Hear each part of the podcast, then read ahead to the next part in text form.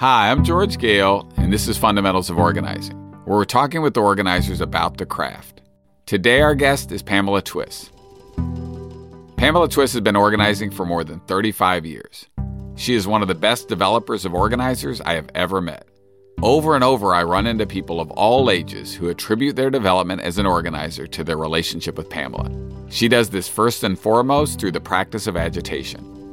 Her organizing pedigree is too long to list here, but she was co director of Isaiah, a faith based organization in Minnesota, organizing director at Take Action Minnesota, and director of training at People's Action. Today, she is coaching and training organizers all across the country.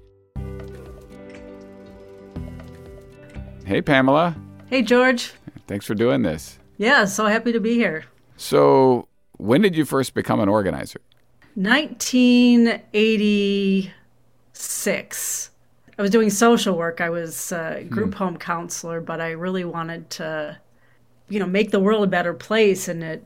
I wasn't having the impact there that I that I wanted to have on the world. Mm-hmm. And you know, you don't hear about. I mean, you hear about the civil rights movement and anti-apartheid movement, but you don't think of organizing as a career. And I met a guy at a party who worked for the New Hampshire People's Alliance and he was talking about his job and i had this sense of well i, I have an important faith life uh, important to me and i just remember feeling like this is really important. God sent this person to you. You should listen to him. Hmm. you know? Wow. And the next day i went to the new hampshire people's alliance office and said i want to be an organizer. Now they didn't hire me right away but i was so impacted by the, this guy's story of what he did every day. And what was it about the story? Like what separated it from everything else you knew about change? The fact that he was interested in the root causes of things mm. and the mm. fact that he was involving people in determining their own destiny, in shaping their own destiny, and the fact that people were fighting against injustice. Like, I don't think I really knew how that, ha- you know, helping people is very different than fighting against injustice. Mm-hmm. And I'd been helping people. Yeah. Yeah. But, you know, the kids in our group home came from all sorts of unjust situations. And I felt helpless about the, that bigger picture. Yeah. Who were some early mentors that really taught you the craft and, and things that you still hold on to today? I had one super important mentor, and that was Paul Marincel. And I met him after I'd been organizing for six years when I moved to Minnesota. I almost quit organizing and made an important decision to stay in, but to find a good situation because there's, mm. you know, there's lots of not so great organizing jobs out there. And so I was very careful about looking for an organization in Minnesota that I wouldn't be alone, I wouldn't be the only organizer. And people had a methodology Mm-hmm. And people had had success. Like I was like, if, if I'm going to be an organizer, I really want to learn what I'm doing. And um, I met these faith based organizing folks. And uh, Paul Marincel hired me to work with him at the St. Paul Ecumenical Alliance of Congregations. He came up through uh, Minnesota COACT mm. and like the Peace Corps in the states that everybody got into organizing in that generation. The Vista Vista, yeah. Yeah, yeah. And had connected to the Gamaliel Foundation and faith based organizing. And he's a very deep practicing Catholic. His whole career has been in faith based organizing practically mm. after those f- early first years. Um, but Paul's the one who really invested in me as a human being and as an organizer and taught me from the inside out what leadership development was. Hmm because he developed me as a leader mm-hmm. in a way that nobody had before that. Pamela, I talk to people all the time, like a lot of people that actually cite you as the person that had the biggest impact on them and their leadership development as an organizer. So, what goes into developing somebody? Well, I think, I mean, the most important thing is having a vision of their greatness. Hmm. Like seeing past the stuff that annoys you about them or that they don't do that well or you know, whatever, their immaturity and seeing the potential. Hmm. And Paul did that with me, and I I turned out to be very good at that with other people. And then it's having an overt conversation with them. That's what agitation is. It's agitating them, but it's that conversation in the way it's done in the kind of community organizing I learned is telling somebody your vision of their greatness and asking them what they think of that. Do they have a vision of their own greatness? And what's in the way? What's the difference between me today and me in this vision as a very powerful organizer? Or fill in the blank, very powerful elected official, very powerful, whatever. Because we all have things. Mm-hmm. Like like that agitation is about really being honest with people about what you see both that's in their way and that they're capable of. And I had been hungry for that. I just didn't know. I'd had lots of experiences of things not going quite how I wanted and asking for feedback and getting, you know, mm-hmm. oh, that was great, honey. You know, that mm-hmm. was fine. And what I wanted was really honest feedback about where I'd made misjudgments, where I'd showed up ineffectively, where I was in relationships that weren't powerful. Like that's that was the feedback that allowed me to make change. But because I didn't have to feel ashamed about it, I had I had to feel like, all right, like what do I think of this feedback and what do I want to do with it? Mm. I mean, obviously, you're a big believer and practitioner of agitation. Why are you such a believer? And like, I mean, really, what does it look like? Break it down for a minute. Um, I don't want to make no assumptions here. Well, I'm a believer because it changed me. So, like, my biggest struggle was caretaking. I was a very sympathetic person. I think we're socialized, women in particular are socialized to take care of people, to be uh, sympathetic to their struggles, which is good. We want to be sympathetic to people's struggles, but that shouldn't get in the way of us having a vision of what they're capable of as well. Right? So I was not very good at holding my leaders accountable. I wasn't doing big asks of people. I was um, sometimes like doing people's work for them, and it was all just condescending to them. Is mm. what I mm. learned when I w- when Paul agitated me about it. It was me not really believing people were capable mm. of doing the work of organizing, of building bases in their apartment buildings, or mm-hmm. you know, conducting research visits without having their hands held every minute, or writing their own testimony, or whatever the thing was. I couldn't get to doing big asks of people or holding them accountable effectively until I got over my own caretaking tendencies, which, you know, were deep, are deep. It's still something I struggle with. Mm-hmm. So, how do you agitate somebody? There's got to be a framework or something. You just can't come in yeah. kicking ass. Like, what? How, what's it look like? Yeah. Well, it starts with with your vision of their greatness. Yeah. It starts with and and and your self interest in them. Why do I care about this person? Mm-hmm like this isn't you know i'm not just going to go around agitating anybody in the world right? Like i have to have a reason to want to make that kind of an investment. And um, be clear about why i'm making that investment and clear about what i think someone is capable of. Then it's thinking about like what is in the way? What's in the way of a person living into their greatness? And it's not a thousand we're human beings. There's not a thousand different things Mm-hmm. It's a fear. You know, we're protecting our fear causes us to protect ourselves, but sometimes that protection gets in our way. Mm-hmm. So I worked a lot with women leaders at SPEAC.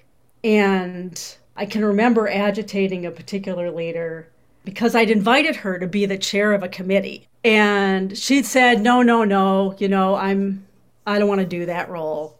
And my judgment was that she was saying that she wasn't capable because she was afraid of the responsibility. She mm-hmm. was afraid she would fail. And so I said, like, in my mind, you're completely capable of doing this role. What I think is going on is you're afraid of failing, so you don't want to take the risk. But the problem is, if you don't take the risk, then you don't grow. And if, if you don't grow, this committee doesn't grow and we don't build the power we need. At that point, we were working on some housing stuff in St. Paul, and we can't get the kind of affordable housing we want here. And you care deeply about that because I'd done a one to one with her. You've lived in affordable housing, you know your family members who need affordable housing. If you're not willing to take a risk, then it's hard to build the power to make that happen. Mm-hmm. And she said, Yeah, that's right. so, what will it take for you to take the risk? So it's it's giving somebody a choice. And agitation is giving somebody a choice based on their stated values, based on what they want to do in the world. So what I hear is you would come to a meeting or a moment in a relationship that you have that you're clear why you have it. Yes. You have an, you have an interest in this person for a real reason. Um, that you've developed a vision of who they could be in the world that they maybe haven't uncovered for themselves. Yes.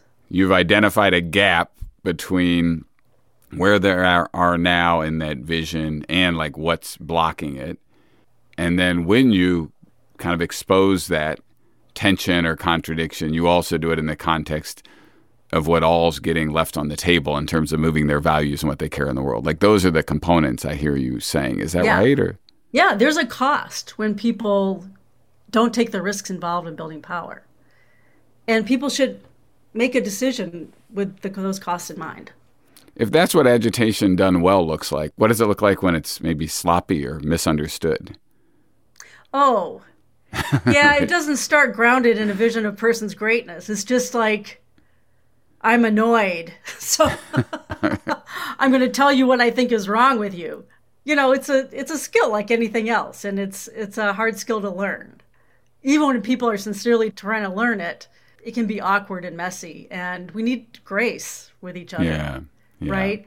I mean, I've done so many really bad agitations. you know, sometimes you make wrong judgments about people, but I think at the heart of it, if I start it with, this is my vision of your greatness, and like it's clear that I'm trying to make an investment, people have given me a lot of grace. Mm-hmm. And I've seen that over and over with other folks too. Yeah, that makes a lot of sense. Yeah. Um, I want to come to back to something you you brought up. Paul Marincel, who you know played a big role in Isaiah, really Yes. important faith based organization in in Minnesota. And I've been thinking a lot about like there's just some organizations that just crank out talent.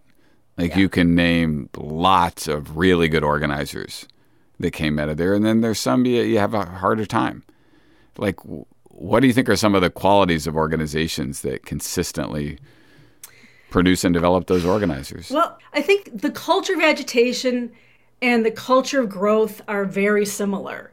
Hmm. Because the thing about agitation is all that stuff, like, you know, as human beings, we get bugged by each other, you know? Mm-hmm.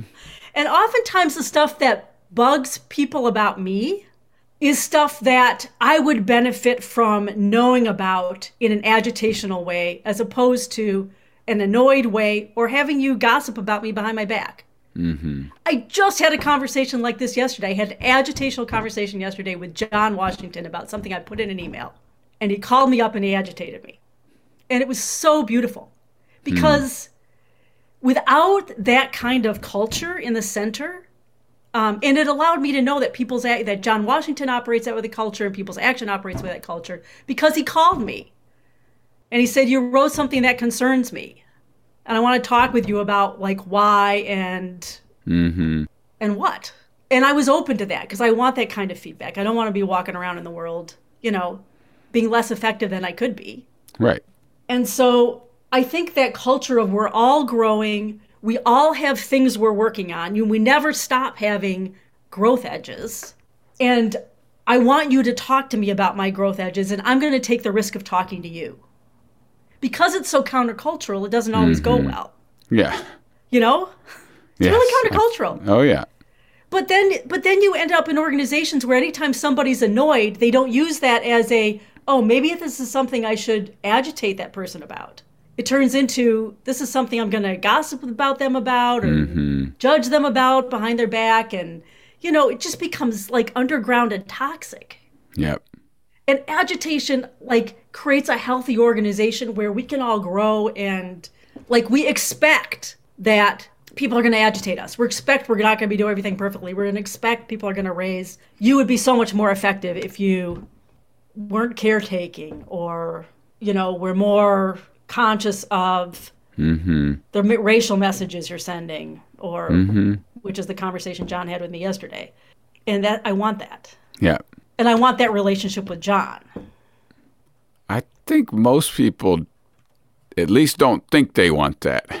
Like I think any, a lot of people listening that might be like are not part of an agitational culture sound like, man, that sounds that sounds scary. Uh, I I kind of like it where I'm at right now. Like, what are people missing out on? Like, here's the funny thing: when you have the experience in your gut of being lovingly agitated, of being agitated out of somebody else's self interest in you and their understanding of your self interest then you start getting hungry for it. The thing that started happening at SPEAC and then Isaiah is that at first leaders are resistant to agitation. Then they get, oh, like I'm growing and learning from this. And then they're mad if you're not agitating them. Mm-hmm. Right, right, and you right, meet right. with them and you're like, let's prepare for this hearing or something. And you get to the end of the meeting and they'll say, well, don't you have an agitation for me? It's like, oh God, no, you know, I didn't Right. prepare an agitation for you, but you know, well, next time you better have an agitation for me. That's it. I mean, that You- happened. Oh yeah, I believe it, and it's funny you say that. I'm remembering relationships of mine that got a lot stronger, and maybe not. pr- I mean, pretty imperfect relationships, but people I needed to be in relationship with when I actually started agitating and coming prepared, not like you know off the cuff, just like I'm going to do one because we have five minutes left in the meeting and I got to do it, but like. But I'd actually changed the relationship, and then people said, "Wow, there is something that George provides in my life that I'm not getting anywhere else, and uh, it's not always comfortable, but I'm going to grow and I want to grow. Yeah. Yep. Okay, I want to move to something else here. Organizer training. You've trained, I would think, thousands of organizers at this point, and you know, did a ton of training in Gamaliel. I'm sure organizations I don't know, and you were the training director at National People's Action and People's Action for years. Why is training so important? This is so, you know, it's, I am the least likely person, George, to be a training director. well, Do you know this? I did not know this. me? I, you know, that you didn't bring this up when we talked about you becoming the training director.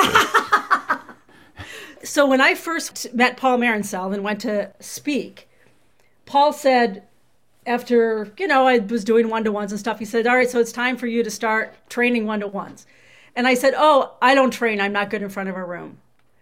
And I, I organized for six years and gotten other people to train my leaders. Hmm. Or, you know, I sent them off to Midwest Academy or I hired somebody locally, but I never trained my leaders. Hmm. And because my story about myself was like, I'm not good in front of a room. I'm not a performer. I'm very shy. Like, I don't do that. And uh, Paul said, Well, an organizer does three things trains, strategizes, and agitates. And training is the first thing on the list. So if you're not a trainer, you're, you're not an organizer here. it's like, like no caretaking, right? Just like right. you're you're about to quit your job, you know. so I said, "Well, I guess I'm training then." And it was horrific. It was just me standing up in front of a room of people. I would turn bright red. I couldn't hear anything because I was in such a panic. George, people would be talking to me and I wouldn't hear what they said. So I wouldn't know mm-hmm. how to respond. And sometimes somebody would jump in and help co train. And sometimes they would just let me flail around for an hour and waste people's time. I mean, it was terrible. And I would ask Paul and other really great trainers, like fantastic trainers, I'd say, Can I have the training outline for your one to one training, your self interest training? And they would hand me a piece of paper with like six bullet points on it. And they'd just done a two hour training on these six bullet points. And I said, This is this isn't gonna work for me. So I watched and watched and took copious notes of great trainers. John Norton, Paul Marincel, uh, Mary Gonzalez, just like everybody, Don Floyd, like everybody I could get my hands on. And I wrote very detailed outlines that I could use with like, here are the agitations, here's the content pieces, here's what should be on the flip charts, like just very detailed. And then when other people needed training outlines, they would send them to me. They would say, well, here's my six bullet points, but you could also get Pamela's 10 page outline. so, so then other people's, you know, we started working on making good outlines that way. But I found out that I wasn't the only one who wasn't just like a naturally gifted trainer. And so those people became people I would mentor. Mm-hmm. And yeah, I just kind of fell into that. And over time, I got better at training, but it was a long slog. But why invest so much in it? What's so great about training? Oh, because it's so transformational. Training so transformed me, and being a trainer so transformed me And it's created the culture of Isaiah. Yeah. I saw how what we did in the training room then translated into conversations I was having with my leaders, which translated into people growing and taking more responsibility, which translated into power. Like Yeah. straight line. Yeah, exactly. Tell me a story of an organization that decided to adopt and, and or maybe always had a agitational culture, and through that built significant membership and power, and then was able to win things. Okay. So I would love to tell you the story of SPEAC and the Brownfields campaign. Hmm. Because I came in kind of when we were just starting SPEAC, and I had a leadership team that was trying to do something about access to jobs on the east side of St. Paul, which was a pretty low income neighborhood. And we were beginning to ask ourselves some questions about who decides things in St. Paul. And there was a state legislator named Myron Orfield who came around and said, most of the things decided in St. Paul aren't decided here. Like follow the money, it's in the region and it's at the in the state. And look at all the money in the region and look at all the decisions they're making for you in St. Paul. And you can't just always go to your city council member to solve problems. And we were like, that's very interesting. So we went down to this regional body called the Metropolitan Council. And we just went down to one of their meetings one day and we looked at the sign in list. And it was all developers and people from the outer ring suburbs, people from Eden Prairie and Farmington, and just like the second ring of suburbs. There was not a single person from St. Paul there. And all they did was talk about giving away large amounts of money to develop new suburbs. And we were like, damn, like, what's going on? So we decided to cut an issue that would get at reducing the inequities between the cities and the outer ring suburbs because the bulk of the money in the region was going to the outer ring suburbs. Um, and we were paying into it. And we had needs too. And so I had a leadership team of people, and we did a bunch of research visits with that very simple question. If you could do one thing to reduce the inequities between the outer ring suburbs and the core cities, what would you do? And, and we got a lot of the answers we expected around, well, housing, build housing in the suburbs, or transportation, have better transportation so people in St. Paul can get out to jobs in the suburbs and stuff like that. But then we heard a little bit of this other thing clean up the brownfields in the city. And the east side of St. Paul had a giant toxic waste site. And a Met Council member we met with named Steve Wellington said if you cleaned up that toxic waste site, you could create thousands of jobs right in the neighborhood of East Siders. And we thought that's a really good idea. like we should pursue an issue cut around that. So we did more research. We found out that to clean up the toxic waste sites in the state would cost $100 million. We were trying to figure out how do you pay for these this cleanup.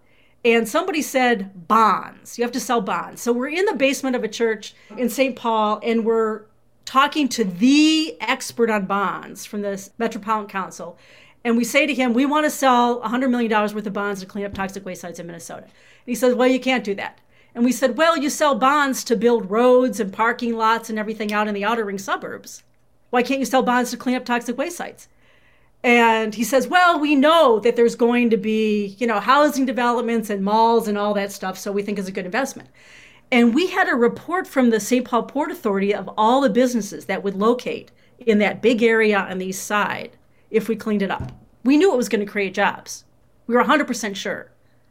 St. Paul was turning away people who wanted to locate there every year. So we showed him that report, and he said, Well, it's apples and oranges. And we said, It's not apples and oranges. We have proof that businesses will come here. He said, Well, do you have it on, like, in writing, on the dotted line? And we said, Well, do you have it in writing from housing developers and mall developers that they're going to, you know, build in Farmington if you if you put all the money out there? And he said, Well, no, but it's apples and oranges. And you could feel the room, George. Hmm. It was not apples and oranges. It was the same thing, but somehow St. Paul had to jump through hoops that Eden Prairie and Farmington didn't have to. You see what I mean? Yeah, I, yes, I see what you mean. And somebody in the room said, This sounds like racism, not apples and oranges. Hmm. And that was our hook. It was racism. Yeah. And so we started talking with people in our churches about that. We started framing the issue that way the Metropolitan Council spends money in a racist way and to support cities that have exclusionary zoning, Mm-hmm. but not to invest in, in the engine of economic development in the core. Yep.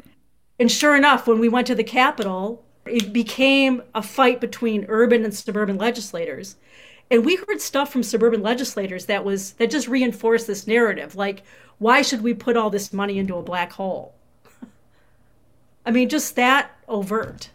And so we were really stuck in this urban suburban legislator thing, and all the rural legislators were just on the sidelines. This is just an urban fight. Mm-hmm. But we realized that rural cities were not able to use the brownfield money because they couldn't use it for testing and making their remediation plans. So we put a thing in the bill that said you can use this for the whole process from the beginning to the end. And then we did two weeks of cold calling city managers saying, Do you know about House Bill, whatever it was? It will deliver money to your city to test and mm. make a plan and clean up the toxic waste in your city. Look it up and call your legislator and tell them to support it. And after a week, George, you just started seeing the whole dynamic shift. Like suddenly, rural legislators and urban legislators had common cause. And we won. We won $60 million. It's not bad. Not bad. and now, if you go to the east side of St. Paul, you'll see a whole office park and jobs all over the place that used to just be empty, toxic land. It's amazing. Yeah, it was a great campaign. Winning's fun, right? winning's really fun but the yeah the point is that like all these research visits all these cold calls like all this stuff was leader driven Is that right? I was going to ask. That's great. oh yeah this was we probably did 30 research visits to cut the brownfield issue in the first place What does it mean to cut an issue? it's both the way to take a thorny big undefined problem and turn it into an actionable campaign with a clear demand, a clear target, somebody in power who can grant that demand, a narrative that uh, gets people focused on systemic causes and not blaming the victim. So that's the that's the what. But what's more important is the how. Hmm. Like cutting an issue is the process by which you develop leaders to, hmm. to have a power analysis, to understand who's who's making decisions about their lives. To not just be righteous, but to be curious about the self-interest of people, even people they disagree with. Mm-hmm. That's the thing about research visits, why they're so good, is for people, is somebody may say something really you completely disagree with or completely untrue. And our response in a research visit is not to try to persuade them otherwise, but to find out why they think that way. Mm-hmm. It's a very hard thing to learn, Yeah. but it allows leaders to integrate their heads and their hearts between like I disagree, but I also have to like move this person and people who think like them. Yeah.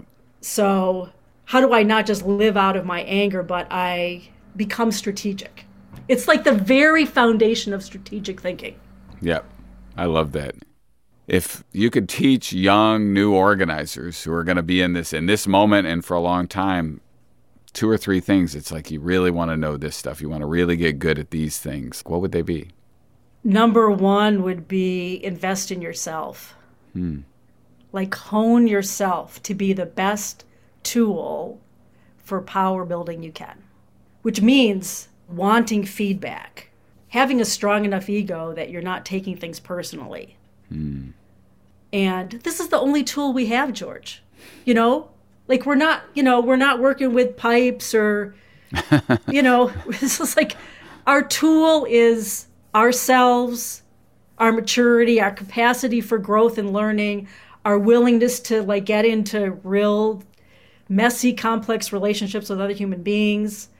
And that capacity is the most important thing. Like, know your fears, but don't coddle your fears. Mm-hmm.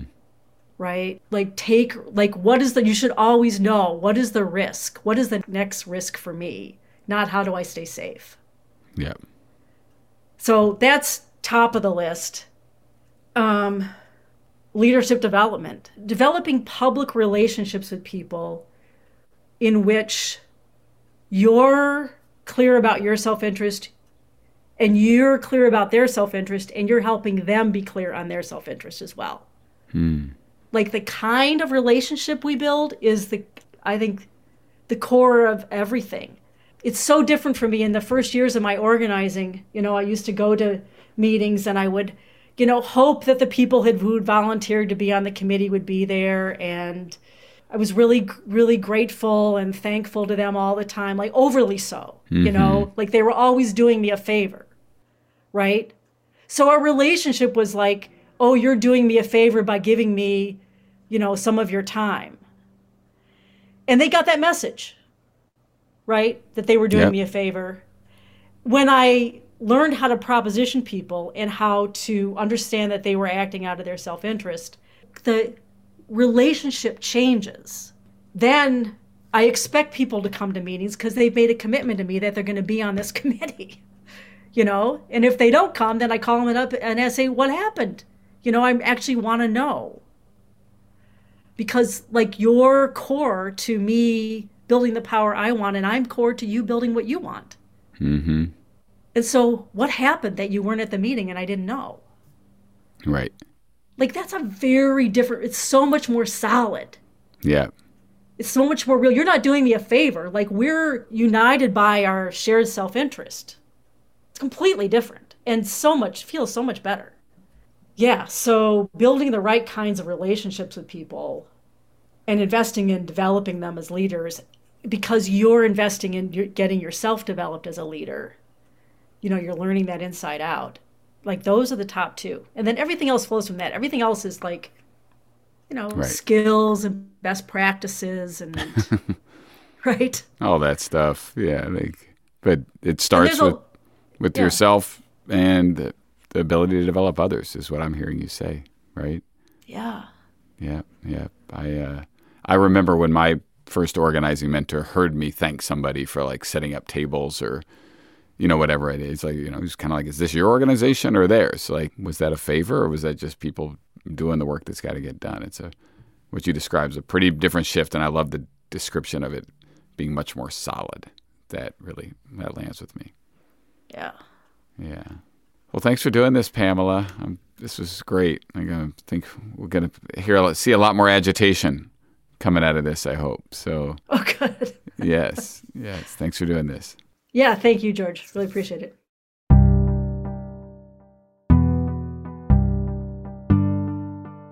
Clearly, Pamela is a believer in agitation.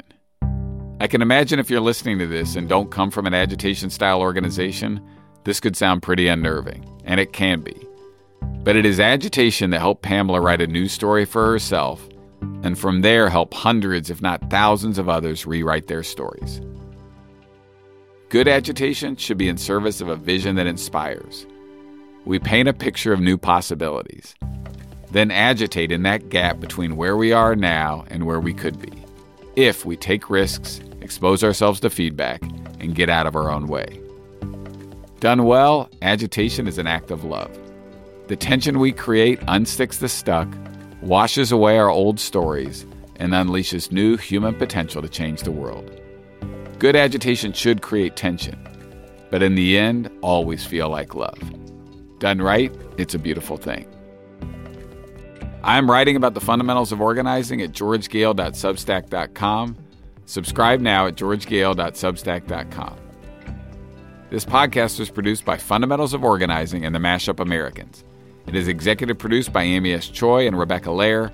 Our senior producer is Sarah Pellegrini. Our development producer is Stacy Wood. Production manager Shelby Sandlin. See you next time.